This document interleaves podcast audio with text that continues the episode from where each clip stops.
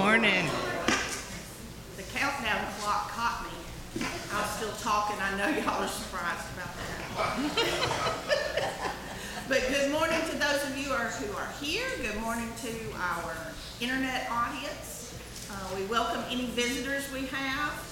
If you uh, need to know where something is or where to get to, just tap somebody, ask somebody. Somebody will gladly help you get where you need to go. We just appreciate you being here. For giving, as usual, we've got the box on the back and mail, and then we've got the good old internet that you can go to and do that however you'd like to do it. Uh, a little announcement today, we've got a council meeting at 2 o'clock. So if you're on the council, you'll need to get you a meal and come back and meet with us at 2 o'clock. Skip your nap, or get your nap in between, skip your meal and take a nap. That'll work, that'll work. Wednesday, October 19th at 6:30, we'll have Bible study with Pastor Ray Owens. Uh, Next Sunday, we'll have worship service with Pastor Ray Owens. Grace Place will be October 31st, and we need a few more boxes of the oatmeal cream pies that we take up and take over there for our dessert. And of course, anybody that wants to volunteer and help over there is very welcome. What time do they get, need to be there if they're going? If they're gonna serve eleven, if, if you're cooking and helping out, it's about nine thirty. Okay, nine thirty if you're cooking and helping out, eleven if you're gonna help serve. Um, and then we've got the Operation Christmas Child boxes, remember going on, so we need more shoe boxes to be filled, donate, we need donations for postage. And, um, that's just as helpful too, by the way, because we get, a lot of people fill the boxes, but then, as you know, how much postage is right now, it helps. So if you're not into the filling the boxes, please give and, uh, give some money so that we can get those sent over where they need to be. And right now, we're gonna go to worship in song. Won't you stand with us as we start our service this morning with God is good all the time.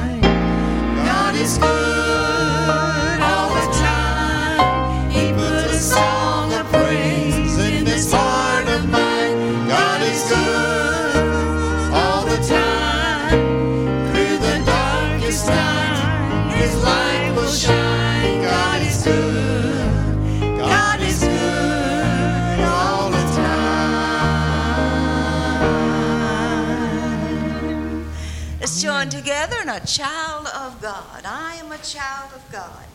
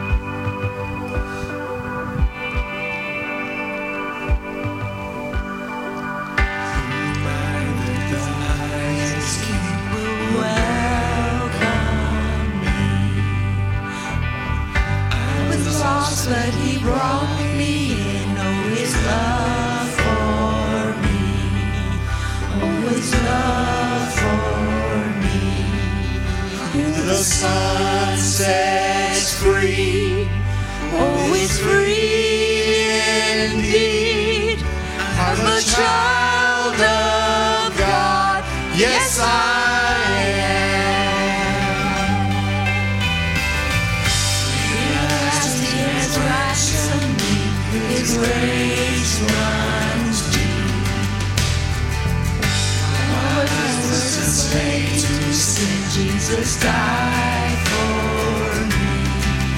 Yes, he died for me. The Son sets free. Oh, it's free indeed. I'm a child of God. Yes, I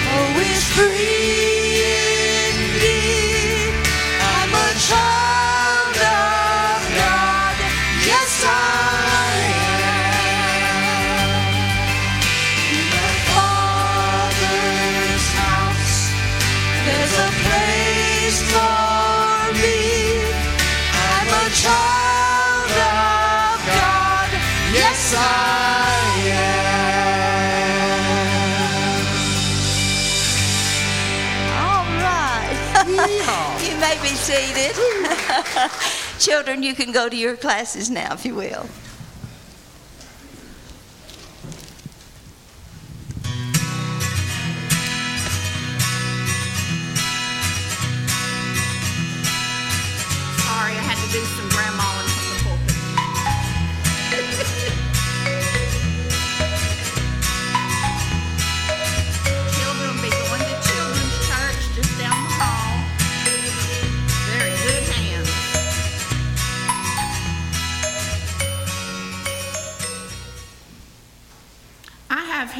Next that we're doing the dedication. Are you wanting to go ahead and do that? We can. Or would you like for me to do our prayer request and then you can do the dedication? Ah, Okay, Uh, go. All right, here we go. Green light. We have um, several prayer requests here today. Um, I'd like for you to look over these. Take this home. Don't just pray today, pray throughout the week. Pray for these people, put them on your heart. God knows all about what's needed. We uh, especially pray for Lindsay and Adam's family today. They, uh, Lindsay lost her aunt this week, and I just pray that you be with them and give them comfort and strength and peace. And uh, all that goes with that. Lord, thank you. Um, we've got, like I said, there's several on here, our missions, and we've got our missions trip planned. Are y'all leaving Tuesday? Leaving Tuesday. So we will definitely be keeping y'all in prayer. Um, I'd like to, what we, I'd like to go ahead and have our dedication of our missions workers that are going on the trip. Let's go ahead and have them come up so that we can pray for y'all, have special prayer. And then we'll introduce our special guests that we have. I'm going to let Pastor Ray introduce them, but I want to let y'all know that I've known these people a long time. Well, Tell us all about them before I let Carvin talk. Casey told me I could tell everything, but I'm not going to. Let's see, what time? We go way, way back. It's a precious, precious family. Uh, we love Kevin, we love Casey, and all the all the rest of them. They've been in our school. We went to school together. All of that. So uh, his introduction won't be near what I can say about y'all. But right now, we want to focus on dedicating these precious people that are going on a trip to Guatemala. I'm going to ask Carvin if he would to come up. Uh, We're so blessed to have Carvin in our church and uh, share a little bit about what they're going to be doing so that we're all updated on that. We actually have nine going. I kept saying eight, but Carvin's one of us and he counts. So we got nine going by faith. So Carvin, share with. It's a privilege to be able to share with you this morning what uh, we plan for the next uh, eight days. Uh, a special thanks to the church. You have helped uh, eight of these with their fees. I raised my own money for my trips, but uh, special thanks for our mission team who put uh, each one of these in uh, the budget. Sandy's not able to be with us this morning, but our plan is to leave uh, West Monroe 7:30 on Tuesday, get into Guatemala City about uh, 12 hours later.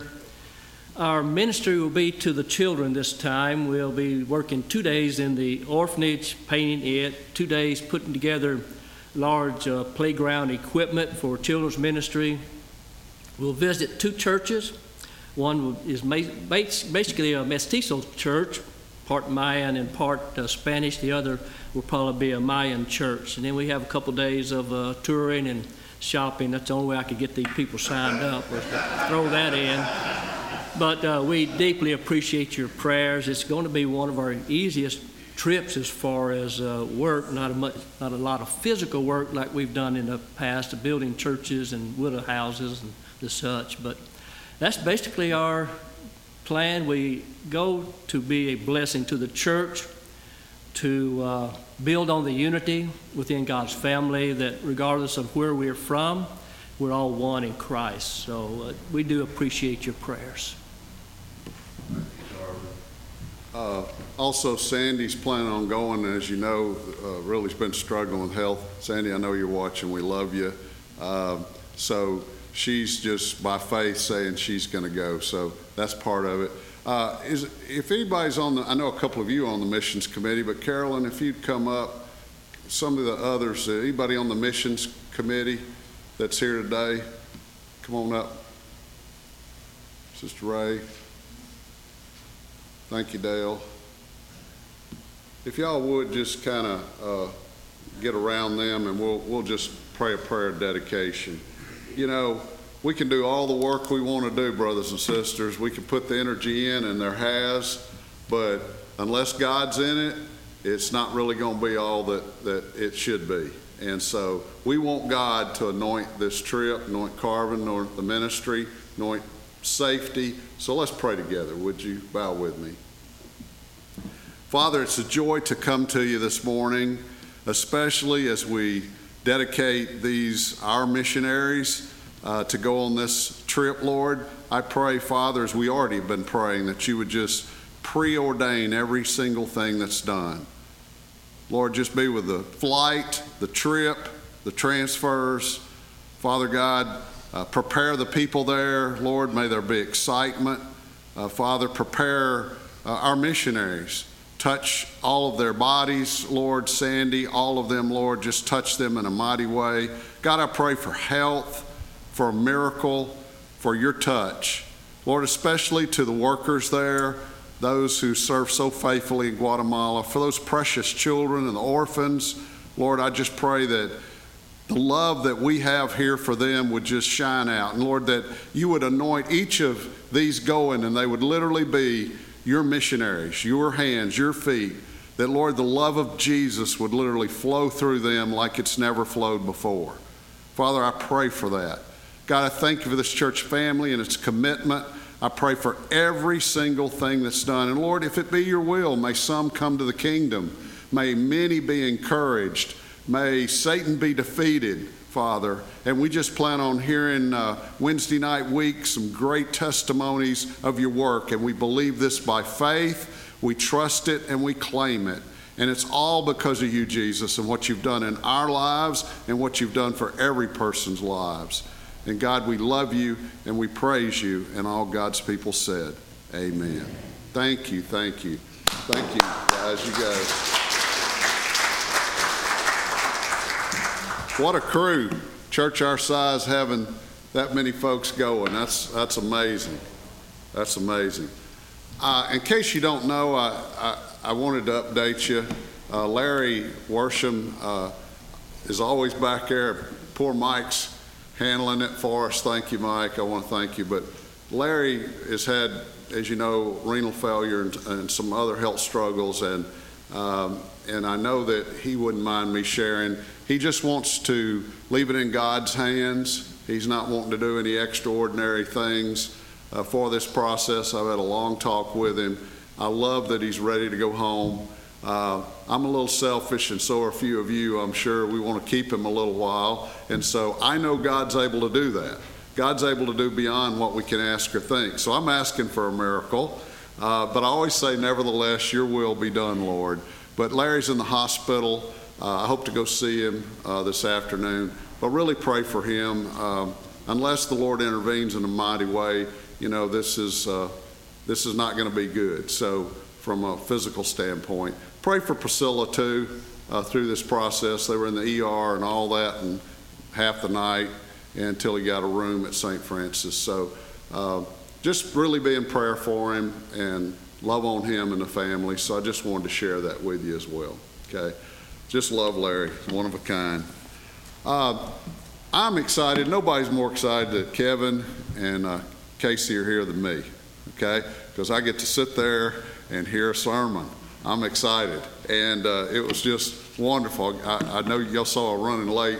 I got in about midnight last night and um, and just some other things going on. And Larry's not the only one in the in the hospital. I, I, need to see somebody in ICU as well. So there's just a lot going on this morning, and it is awesome to be here to be able to relax and hear the Word of God.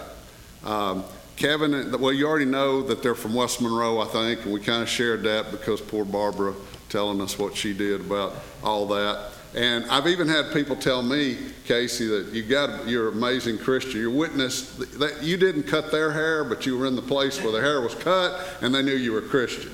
That says a lot. And Kevin, both of you just get top-notch uh, ratings and and uh, references from my good friend Tim uh, Mosher, and uh, so we just we're excited about that. I'm going to let uh, Kevin come up and share a little bit about his family and story and then the message. All of you have the outline, and I don't know if we've got it up or not, but you have it on the back. It is text. So if you would, oh, Casey, that's right. Oh my goodness, yes. I will never. We were so excited. You, she's to sing. She's to sing for us first. So come on up. I hope we got this set up for you. Awesome.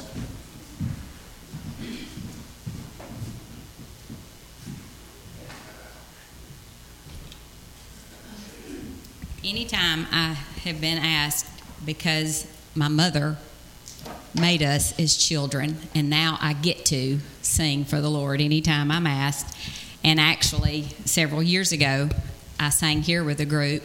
Um, but today, um, Kevin asked me if I wanted to, and I said, Well, I need to because about three years ago, um, Kevin and I were at Broken Bow in Oklahoma, and we met a little couple there. We were sitting at the table, and they had a beautiful girl that was a year old, and we just kind of got to talking. Karis was the mother's name, and Tyler was the dad's name, and Vivi was the baby's name. And um, we just kind of just I was instantly drawn to this little sweet young couple. And so I friended her on Facebook and we talk from time to time. And last week I saw a post that she made and it started out by saying, I can't even put into words. And I read on and it was the obituary for her 31 year old husband who was killed in a car wreck. And I just messaged her and I said, Baby, I'm so sorry. I cannot imagine. And she said, Miss Casey, just please pray for me and my girls. We're just asking the Lord for strength right now. And I said, Well, He will be your strength. And I'm so thankful that I had grandparents and parents that taught me to run to the Father. Amen. At any time we need Him, He is there for us.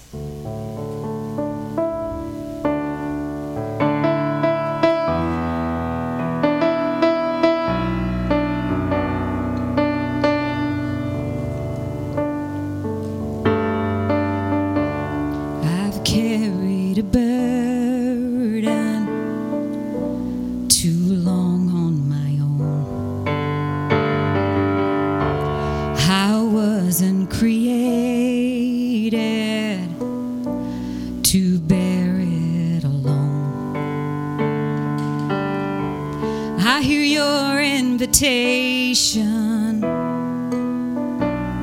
to let it all go. I see it now.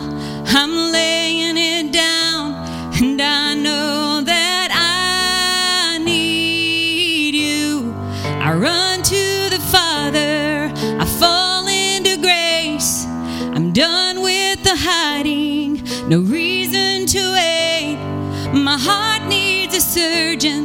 my soul needs a friend. So I'll run to the Father again and again and again and again.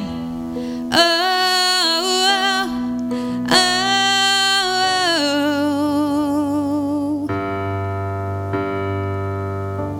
You saw my condition,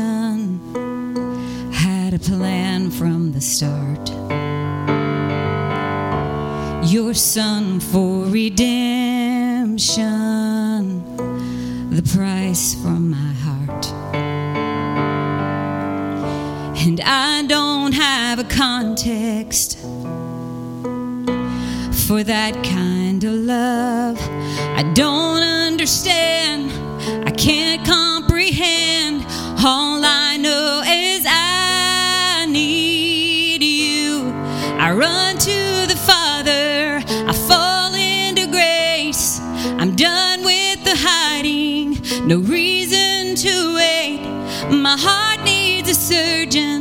my soul needs a friend. So I run to the Father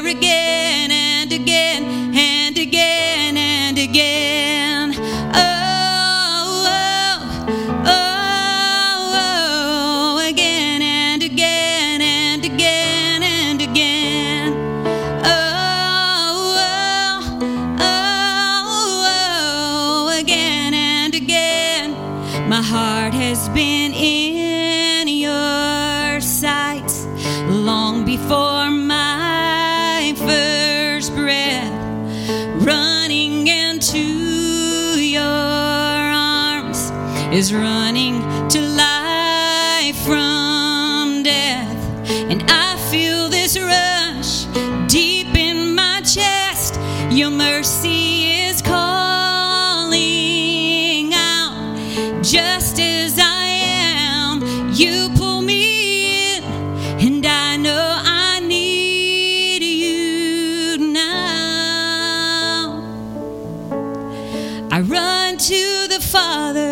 I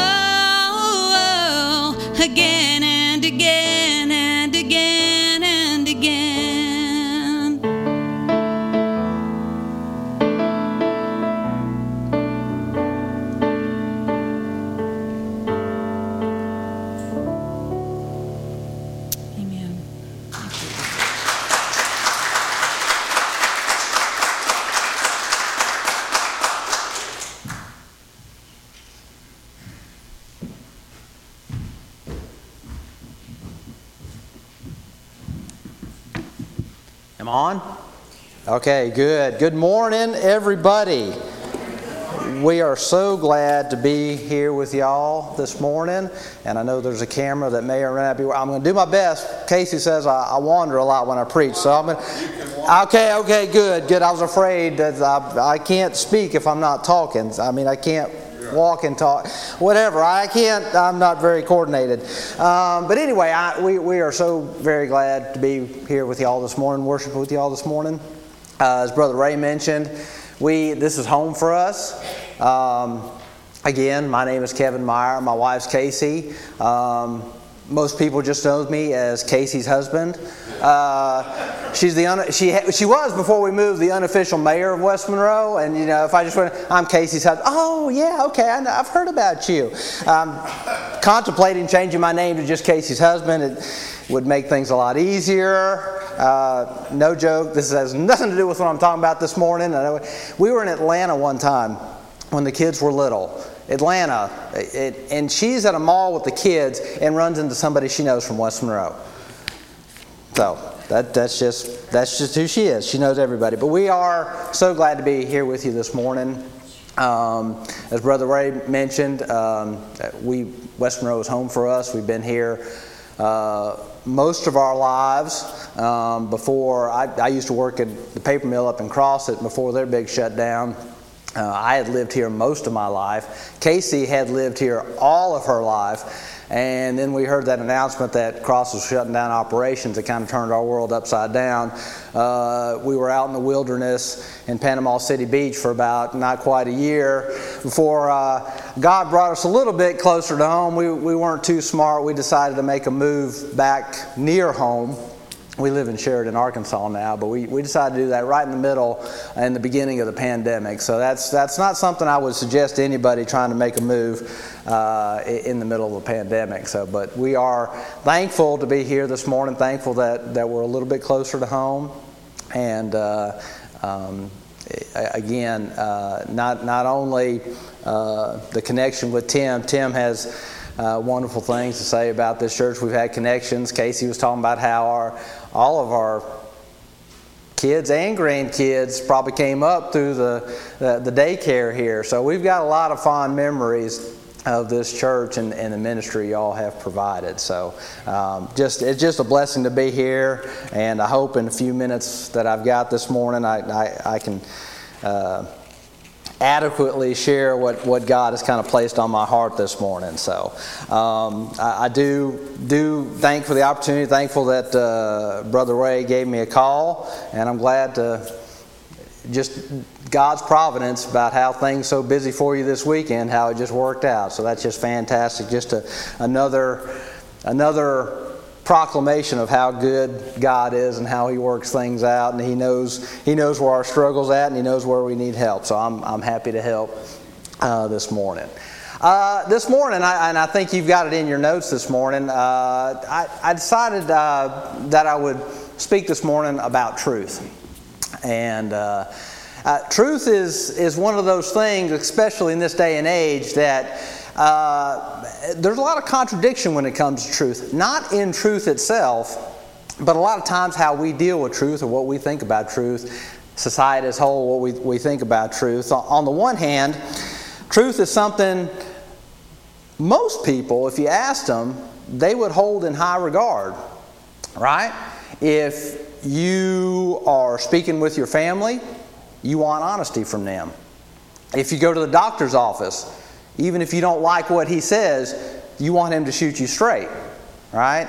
We expect as best as we possibly can within our judicial system. We, we hope when we go to court or we experience court situations that the truth comes out and in the best that we possibly can, justice is served. We, we, we put a high price on that. We expect that um, whenever we open up the newspaper, um, that what we read is what it actually is going to happen. If we open a reference book, what we read is actually what the truth is. So, across the board, there's this overlying kind of idea that truth is important. Right? We expect it from our family. We expect it at the jobs we work at. Uh, we expect it in the courtroom. We expect it from our politicians. No, we, we don't really expect that from our politicians necessarily. That's not a great example. We would really like it if we had truth from our politicians, but we don't, maybe we don't necessarily expect it. That's, that's not necessarily an expectation we have. So there's, in general, on the one hand, there's this high value that we place on truth as a society. And it's not limited to, to us sitting here and here this morning, right? Society as a whole, culture as a whole, kind of places a high value that what is true is true. Except when you start talking about things like morality, religion, things around eternity, then there's a lot of folks that'll step back and say, well, you, you can't know what truth is in those situations, right?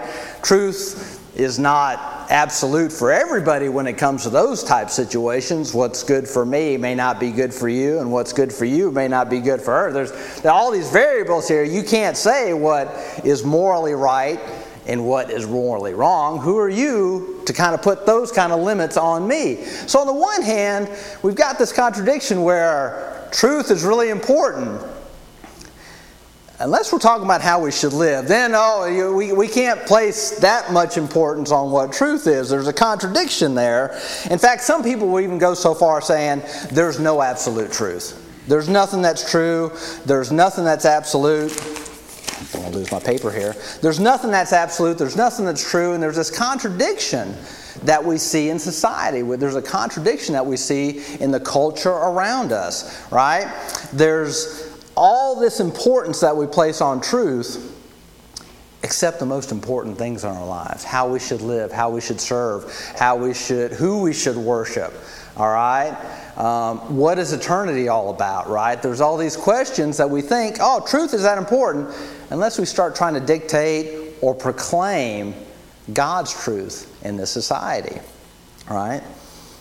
And I meant, I, you know, I, I, named today's sermon, I said, What is truth? I could have easily said, uh, Who gets to define truth? Or what does society think truth is? And uh, I know those are probably deep philosophical and theological questions, but it's really not that complicated, right?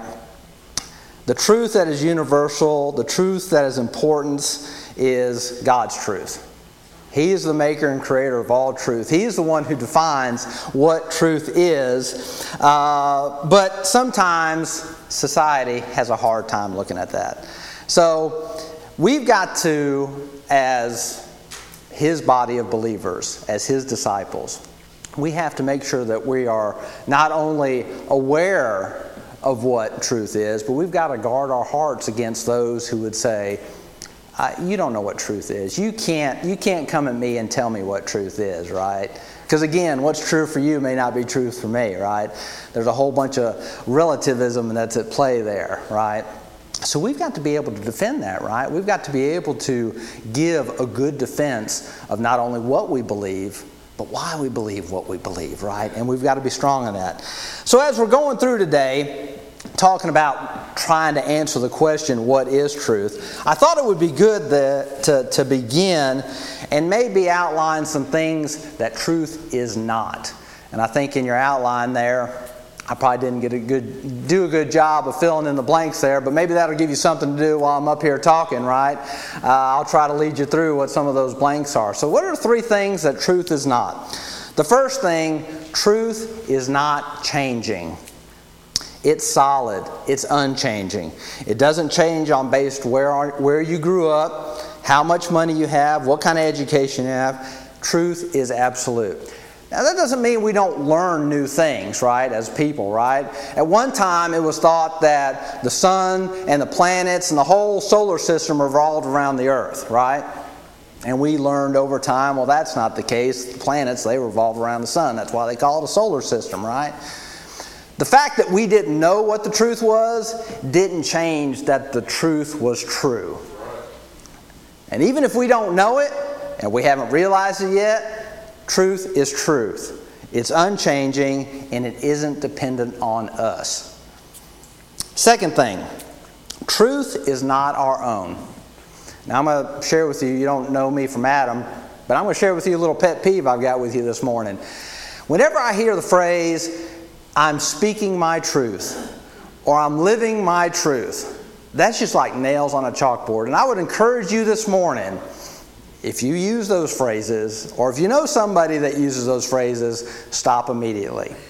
Because when we say things like, I have my own truth, all right, it undermines God's authority as the maker and creator of all truth. He's the one that creates truth. We don't have the benefit of our own truth, right? We have experiences, we have knowledge, we have opinions, we have a story, okay? And we have a story, and that's important and it has value, but it doesn't define truth. It just defines our experience in that truth, right? So, truth is not changing, truth is not our own. And the third thing that truth is not truth is not defined by those around us, right? It's not defined by our family, it's not defined by our friends. Um, yes, the Bible tells us that we should seek out wise counsel, right? But that's based on the premise that the people that we are seeking wise counsel from are also seeking wise counsel, right? And let me just share with you, I don't want to burst anybody's bubble in here. CNN, Fox News, MSNBC, your Facebook feed, uh, uh, TikTok, those aren't wise counsel. I, I just I, I, I, didn't know if that was an expectation on anybody, but those are not sources of wise counsel. All right, absolute authority, moral truth. Uh, those things are probably the furthest thing from it. Right. So. Um, that third, what truth is not, is, is kind of where I wanted to kind of focus our, our discussion on this morning, right? Uh, making sure we guard ourselves, making sure we guard our heart against what other people say truth is, right? Now, um, it, there's a lot of talk about how culture looks at things and, and how they define things. And if you do turn on the TV, if you do read newspapers, if you do look at your Facebook feed, you can probably find a lot of stories about how culture uh, is attacking and is against the church, right? Um, maybe more so than any other time in your, your lifetime. I know more so than in any other point in my own life. But we shouldn't be surprised by that, right? Jesus said the world hated him and they will hate his church as well. We should expect those things. We, we should expect it. Not that we hate culture, but we don't want the culture to influence us. I'm so glad to be a part of, of the dedication and just what an awesome representation. Nine folks from church here going to Guatemala. I mean, that is uh, fantastic obedience to God. And uh, I just, uh, if you're not already applauding that, that's just fantastic for a church of any size to have nine people uh, head over to another country. And if you've never gone to another country, it can be, it can it can be a little unnerving thing. I've, I've had to travel out of the country a few times, and it's one. Say what you will about the U.S. of A. Once you leave, you're like, ah, it's not that bad. you know, no matter what your opinion is, when you when you get outside the 50 states, uh, there's a there's a greater appreciation for what we have at home. So that is fantastic. Um, but what if you aren't in a situation where you can go to Guatemala? What if you're not in a situation where you can go to the jungles of Peru, right? That doesn't lessen the mission field that you have outside of these four, four walls and outside those doors, right? Uh, as Brother Tim would always say, your mission begins now at the end of every, every service, right? Because what we gain here, what we learn about, and how we gain knowledge about the Lord Jesus Christ, then we use that to affect the culture. All right? Truth isn't any good if we're not going to go out and use it, and we're not going to preach it, and we're not going to proclaim it. So we can't avoid the culture. All right? And we're not called to avoid the culture. I know a lot of churches, it's real simple. Let's close those doors, and if they want Jesus, they can come through those doors, and we'll, you know, we'll tell them all about it, but we're not going to go out there. I've been part of churches like that. We are called to minister to the world. We are called not to be in the world, but to be of it. And we've got to minister. And that's a challenge for every single one of us, right? Especially going into a hostile environment. It can be a challenge. But that's what we're going to look at today. How do we minister to the culture without the culture having a negative impact on us? All right. And that's always been a problem for God's people. Culture having a negative impact uh, on his people, right? When uh, God made a promise to Abram, saying, I will make you a great nation. And Abram's like, I'm old, my wife's old. I don't know how you're going to do this, Lord. And they couldn't see the fact that God was going to do a mighty work through them, right? So what did they do? They took matters into their own hand, right? They followed the culture of the day and said, Oh, this is what God must want us to do. We won't necessarily listen to what He's saying, but we'll try to put in action what He wants to do. So they got Sarah's handmaid Hagar and they decided to have a lineage that away. And that is not what God designed, right? They tried to take, they listened to the culture and thought they were doing the right thing. In doing the right thing, they were doing the wrong thing because they let culture define and override what God was trying to do in their lives. David, King David, a man after God's own heart, right? Defined like that. Before, during, and after his life, the scripture talks about how David was a man after God's own heart. Even he, right?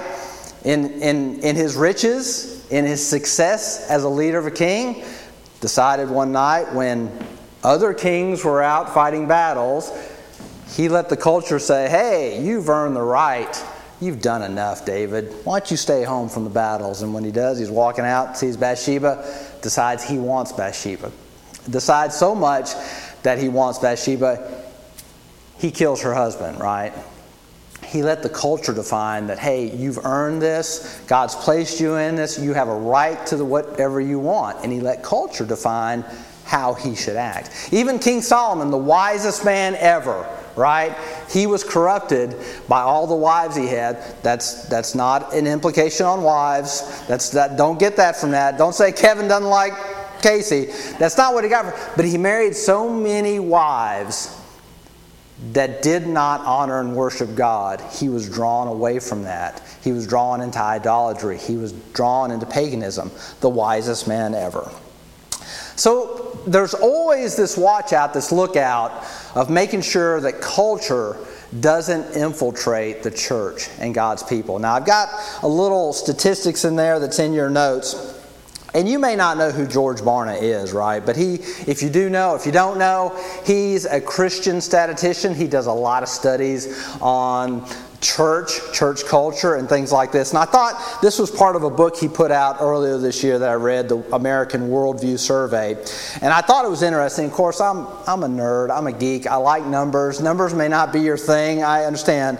But I thought these statistics were, they were telling and, and they, they were really scary, okay, in, in a lot of senses. Now, The first statistic there is that 69% of all Americans would identify themselves as Christians. That's 176 million people, uh, 69%. Now, it would be better if that number were 100, right?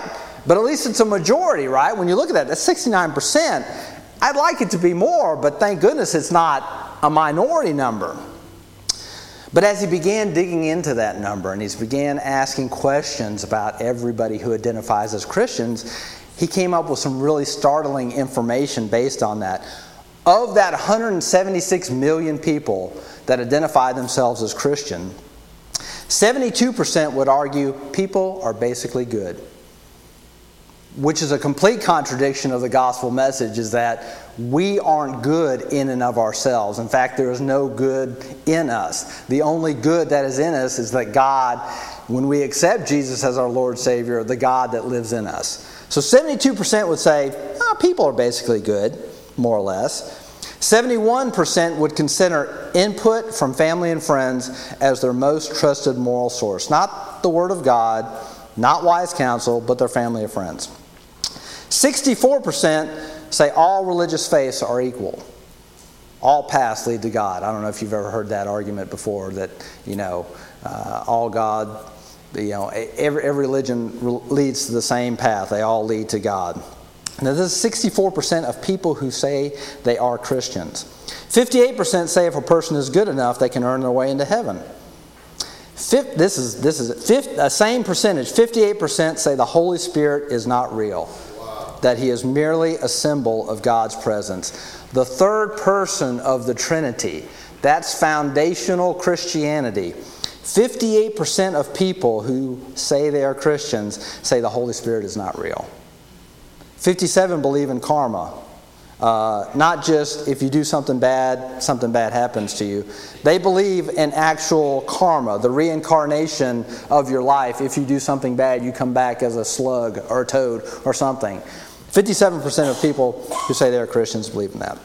52% believe determining moral truth is up to each individual. There's not an absolute truth, it changes for every individual. 52% believe that. Also, less than half think that God's definition of marriage is restricted to one man and one woman. Only 32% think that premarital sex is a sin. And only 28% think that the best indicator of life a life well lived is consistent obedience to God. Now, regardless of what you might think about polls and studies and statistics, you might say, "Well, Kevin, you can you can make you can make numbers say anything you want to, right? You can paint whatever picture um, you want to by whatever statistic you might claim." And I, I would agree with that. But I look at it in my own life, and I look at around at the lives of people that I know who proclaim to be Christians. And I look at, I look at my own life before Jesus was Lord and Savior of my life, before I realized I even needed a Savior, and before I accepted the gospel message. I would have believed a lot of these things, and I would have called myself a Christian. So I think there's some validity there. I think there is a definite risk for culture having a greater impact on the church than the church having a greater impact on the culture. So, how do we stand up to that? How do we make a proclamation of truth? How do we go outside these four walls? How do we go outside those doors when we're at Walmart this week, uh, when we're at, uh, at lunch this afternoon, um, when we're with our family and friends who don't know Jesus? How do we make an impact on them? Because we may not go out into the mission field, but every single one of us is probably going to go out to those mission fields this week, right? And we have the opportunity, every time we encounter the, the world and the culture, we have an opportunity to make an impact for Christ. How do we know what is true and what God demands um, in our lives and for the world? Now, the passage I'm going to look at today uh, is also, I think, on your insert. Uh, but if you have your Bibles with you and, you and, you don't have your insert, we're going to be in the book of Jude, right? Um, and, and that may or may not be a book that you, you go to a lot. I'll be honest with you. I don't go into Jude a lot, as maybe some of the other books. But uh, Jude. Um, is a, is a really good um, mirror. I said earlier how uh, culture having a negative influence on God's people has always been a challenge from day one. Well, Jude is a real good, if you want, alarm system, a warning system that Jude is writing to believers uh, against folks that would come in or that are trying to come in and proclaim a false gospel. Uh, they're using the liberty of, of grace as a ticket to do anything they want to. Uh, they are trying to add to the gospel message. Uh, they're trying to indulge what they want, and they're having a negative influence on the church. And just as a background, um, you know, Jude is, uh, we'll read here in a minute how he, he would love to be able to write to them and talk about how great things are in fellowship, but there's some more important things that he needs to address. So, starting in verse 3, and we're going to read 3 through 10, and then we'll jump over and get 17 through 23. Starting in verse 3, it says, Dear friends, although I was very eager to write to you about the salvation we shared, I felt I had to write and urge you to contend for the faith that was once for all entrusted to the saints. For certain men whose condemnation was written about long ago have secretly slipped in among you. They are godless men who change the grace of our God into a license for immorality and deny Jesus Christ, our only sovereign Lord. Though you already know this, I want to remind you that the Lord delivered his people out of Egypt, but later destroyed those who did not believe. And the angels who did not keep their positions of authority but abandoned their own home, these he has kept in darkness, bound with everlasting chains for judgment on the great day. In a similar way, Sodom and Gomorrah and the surrounding towns gave themselves up to sexual immorality and perversion. They serve as an example of those who suffer the punishment of eternal fire. In the very same way, these dreamers pollute their own bodies, rejecting authority, slander celestial beings, but even the archangel even the archangel Michael, when he was disputing with the devil about the body of Moses, did not dare to bring on slanderous accusations against him, but said, The Lord rebuke you. Yet these men speak abusively against whatever they do not understand, and what things they do understand by instinct, like reasonable, unreasoning animals. These are the very things that destroy them. And then jumping over to verse 17. But, dear friends, Remember what the apostles of our Lord Jesus Christ foretold. They said to you, In the last times there will be scoffers who will follow their own godly desires. These are the men who divide you, who follow mere natural instincts, and do not have the Spirit. But you, dear friends, build yourselves up in your most holy faith and pray in the Holy Spirit. Keep yourselves in God's love as you wait for the mercy of our Lord Jesus Christ to bring you to eternal life. Be merciful to those who doubt. Snatch others from the fire and save them. To others show mercy mixed with fear, hating even the clothing stained by corrupted flesh. So, as I mentioned a minute ago, Jude starts off this letter wanting to talk about uh, and fellowship and rejoice in the salvation they have in Lord Jesus Christ. But he's got something a little more pressing that's got to take place, all right? There's something, an urgent matter that's, that he has to be addressed. So, how many of you know that at times, as much as you might enjoy fellowship with one another, there are times when we have to correct and give direction to each other, right?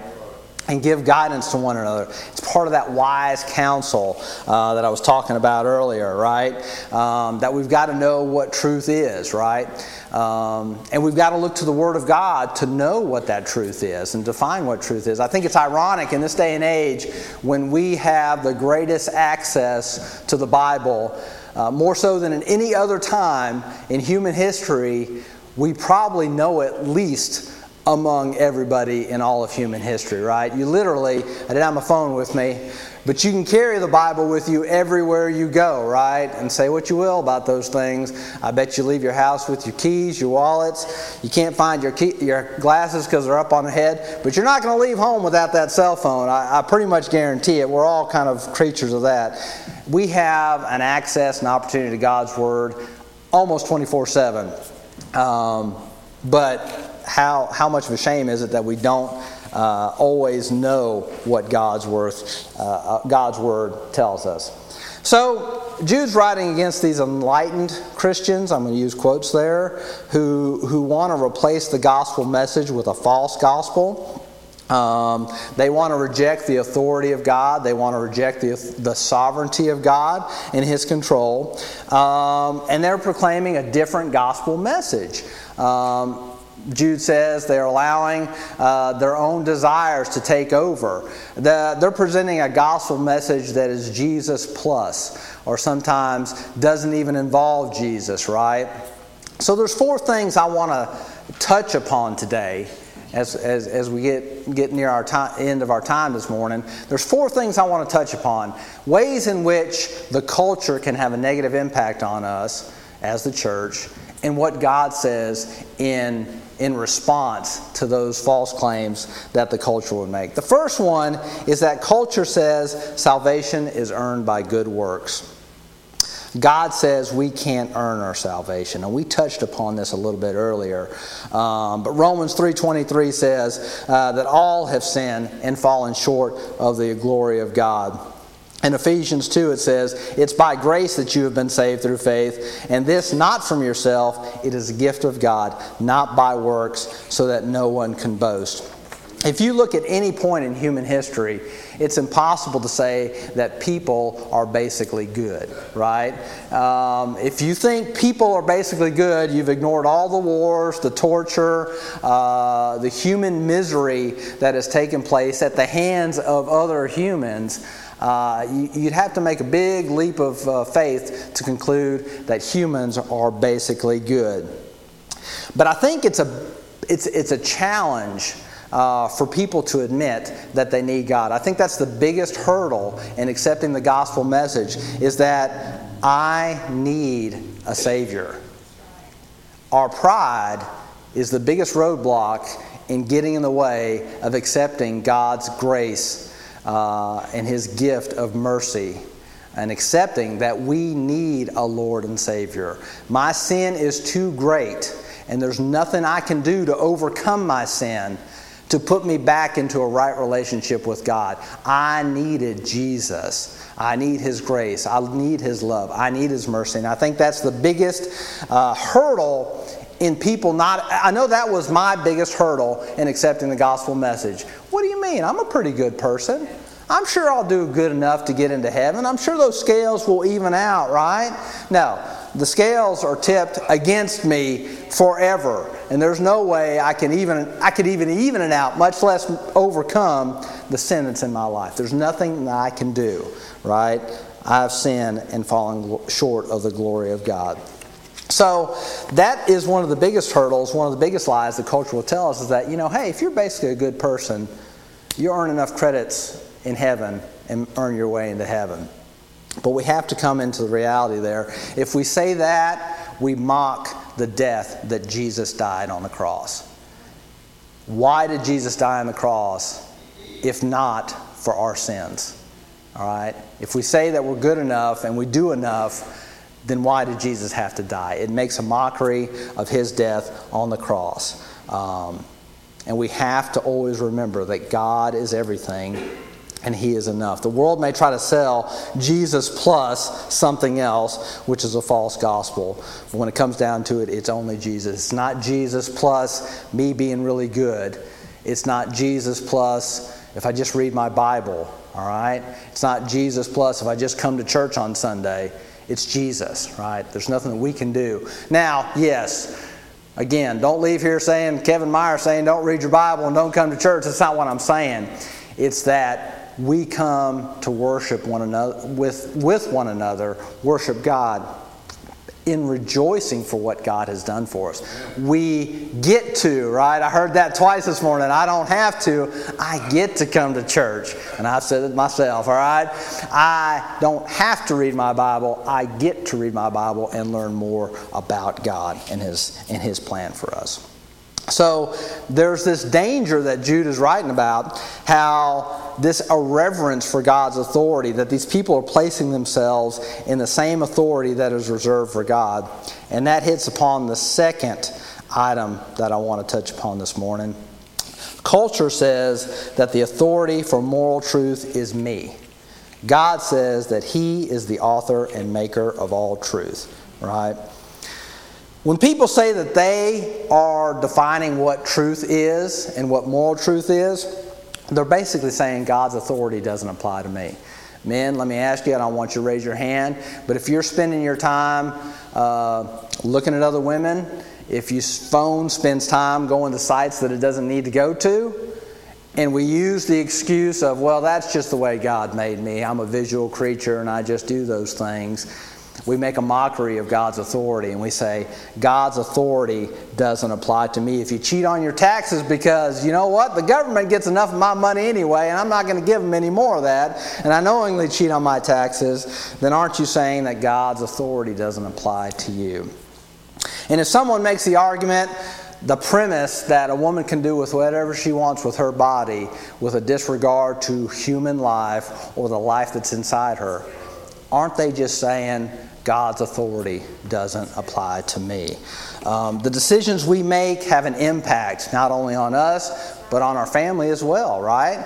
I, Casey and I have blessed us with three children and five grandchildren. We just got a new one, all right? But God has given us the responsibility of leading those young people, now older people, young grandchildren, and create an example for them. My, our responsibility didn't end when our kids turned 18 and they moved out, right? There's a continual process that we are supposed to uphold God's truth. That is the um, responsibility that God has given us in blessing us with a family. And we can't ignore that. We can't want to make our lives easy for our kids by allowing society to define how I should raise those kids. I've got to do what God says, and I've got to raise up my family and be a spiritual leader for my family that God has defined uh, for me in my life. We can't put ourselves in the place of God, right? That was the problem these false teachers were doing. They were setting themselves as, as idols and false gods in compared to God's word. As his children, we are set, we are, we are to be set apart as his disciples. We are set apart by God's truth because God is everything and he is enough. All right. The third, third item I want to touch upon is that culture says that feeling good and my happiness is the definition of success. God says success is dictated by my obedience to Him. All right? Um, probably the biggest lie that you will hear in the world today is right, is just follow your heart. Just, just follow your heart. Do what your heart tells you. You know, and you know what the Bible says about that? In Jeremiah, God says the heart is deceitful above all things and beyond cure. If we're led by our heart, then we're led by our sin nature. All right? Uh, the Proverbs writer Solomon wrote, Hey, above else, guard your heart. Don't follow your heart, guard your heart. And I wonder if you've seen in your own life, I know I have, how many bad decisions have been made because someone decided to follow their heart. How many marriages have been torn apart because one or both people decided to follow their heart? All right, how many how many families were torn apart? How many careers were torn apart? Um, how many church splits have occurred because someone or someone's decided to follow their own heart's desire instead of following after God? Our measure of success is our obedience to God. Our ultimate purpose is to be His children, and God's desire is that none should perish and everyone should come to repentance. In 1 John chapter 2, it says, I know the man who says, I know him, but does not do what he commands is a liar, and the truth is not in, in him. But if anyway anyone obeys his word, God's love is truly made complete in him. This is how we know we are in Him. Whoever claims to live in Him must walk as Jesus did. That's the ultimate definition of success. It's not uh, a large 401k. It's not traveling the world in your RV when you retire. Uh, it's not a second home on the lake. It's how did I obey God and how much did I obey His calling in my life? We've got to remember that God is everything and God is enough. And finally, I know everybody likes that. Finally, we, you know that we were near the end, right? So everybody, yeah, okay, I'm, I'm going to perk up now. Okay, finally, culture says that all paths lead to God.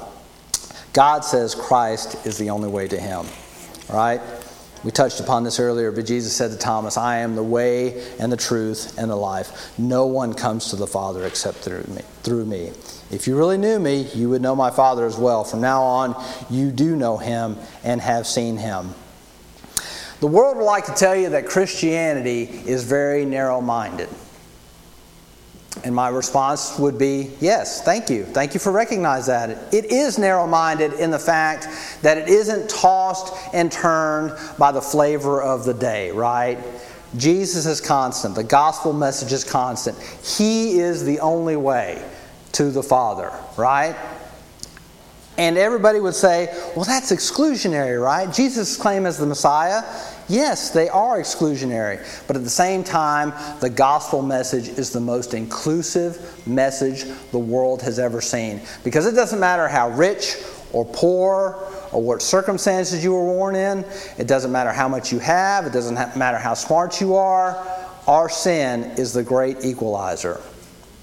And Jesus died so that we would have the opportunity to be forgiven of those sins, so that we could have uh, communion with the Father as He designed. It's the great equalizer. So, yeah, Jesus is the only way. Yes, that's exclusive, but it's open to everyone, and it's not dependent upon how good I am to be able to come to the Father. It doesn't matter how bad I've been, I can still come to the Father. I can still come to the cross, and that's the beauty of the gospel message. Yes, Jesus is the only way, but it's open to everyone, and it's not dependent on me. Thank goodness it's not dependent upon me. Everyone can approach the throne of grace, and we can do so with confidence because Jesus paid the price. So, in closing, there's something that Jude points out at the end of that passage, and I don't know if you picked up on it, but in 22, verse 22, he says, Be merciful to those who doubt, snatch others from the fire and save them. To others, show mercy mixed with fear, hating even the clothing stained by corrupted flesh. So, what are we supposed to do with this truth? All right? What do we do with this truth? As, as I mentioned earlier, it's not enough to have the truth. We've got to do something with that truth. We've got to proclaim to the world what that truth is, right? And I think we take the message uh, that Jesus proclaimed that we are supposed to love one another, we're love the world, love the world like we love the Father, and we use that as an excuse not to speak the truth in people's lives, right? God is everything. God is more than enough compared to anything this world has to offer. And instead of worrying about hurting feelings, we should have the courage in Christ to go out and be the salt and the light outside those doors in a very, very dark world, right? We don't need to allow that darkness and culture to creep into the church. We do not need to avoid the world. Again, said at the beginning, we are called to be in this world, not of it. We have to proclaim the gospel message. We don't have to love the culture, right? We are commanded to love the people that are in that culture.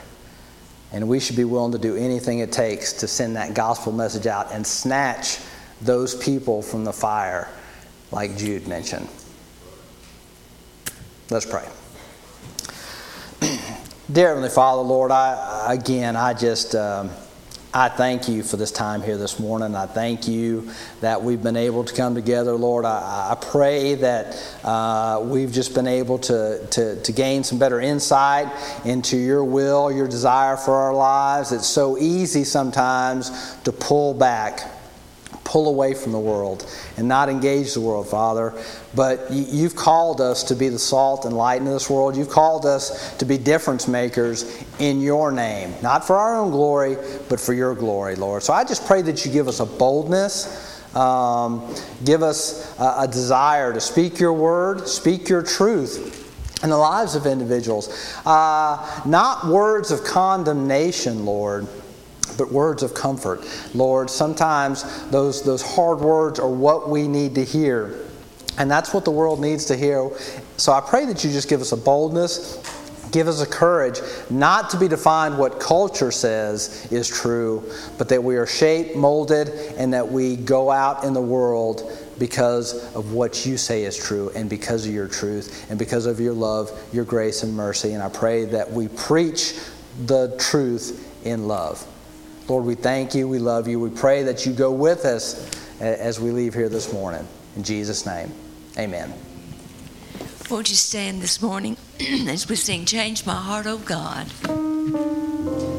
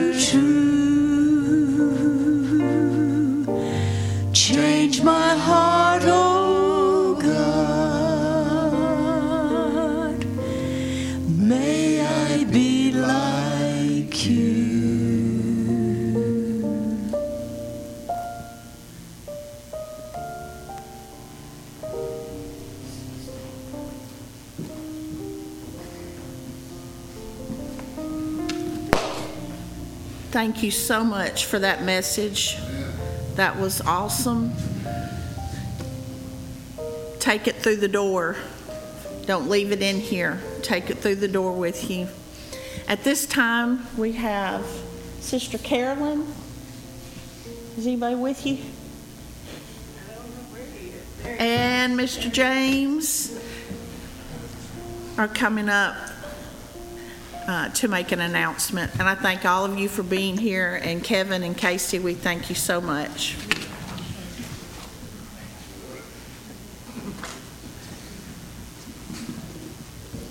Brother Carvin, would you come forward just a minute, please?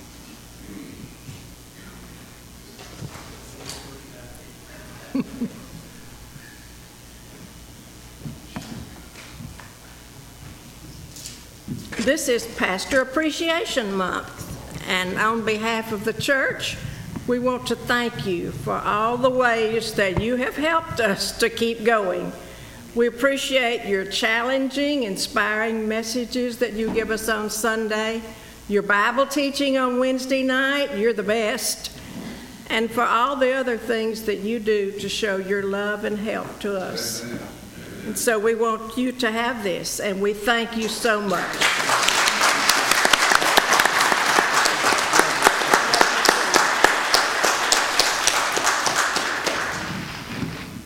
Brother Ray. Yeah.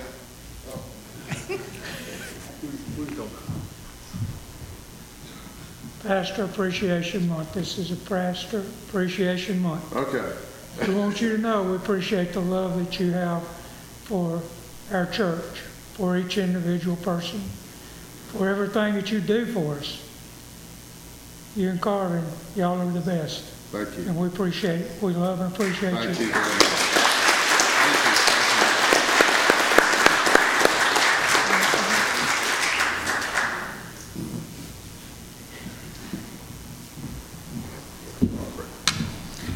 you. Let's close in prayer. Father God, we thank you so much. We thank you for the love. We thank you for the friendships. We thank you for the camaraderie. We thank you for your blessings and your protection. And Lord, we thank you for sending these two our way to take care of us and watch over the flock in the meantime while we're searching. Lord, we love you, we praise you, and we thank you. And in Jesus' name, we pray. Amen. Yes, ma'am. Donna just got a text that Ken McConnell passed away.